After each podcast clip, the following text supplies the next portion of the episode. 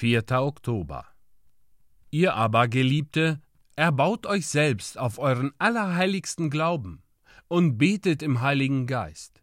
Bewahret euch selbst in der Liebe Gottes und hoffet auf die Barmherzigkeit unseres Herrn Jesus Christus zum ewigen Leben.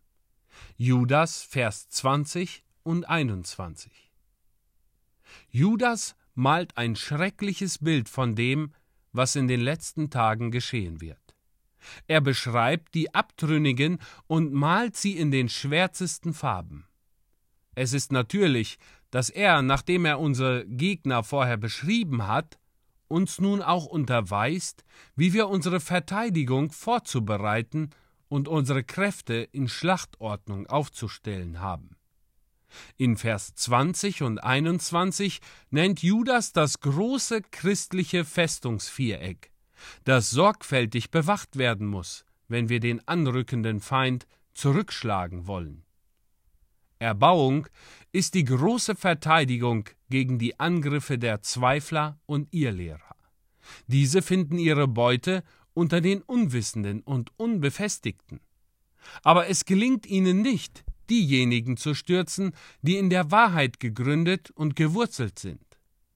Um die Irrlehren dieser letzten Zeit abzuwehren, müssen wir uns bemühen, selbst die Wahrheit kennenzulernen und versuchen, unsere Brüder darin zu unterweisen. Das Beten im Heiligen Geist ist die Waffe, womit die Heere Gottes die Armeen des Feindes in Verwirrung bringen. Die Gebete der Heiligen sind die mächtige Artillerie, mit der die Mauern unseres Jerusalem geschützt werden. Eine betende Gemeinde prüft die Geister der falschen Propheten und stößt diese als böse hinaus. Bewahret euch selbst in der Liebe Gottes, lautet die dritte Empfehlung des Judas. Eine Gemeinschaft von Christen, die den Herrn von ganzem Herzen liebt, wird wahrscheinlich nicht von Spöttern und fleischlich Gesinnten überwunden werden. In schläfrigen, verfallenen Gemeinden wachsen Irrtümer wie das Efeu an den zerbröckelnden Mauern eines alten Klosters.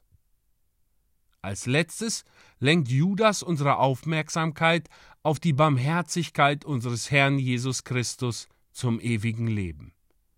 In der Erwartung der Wiederkunft Christi wird sich die Kirche nicht vor den hohlen, aufgeblasenen Worten der Menschen fürchten.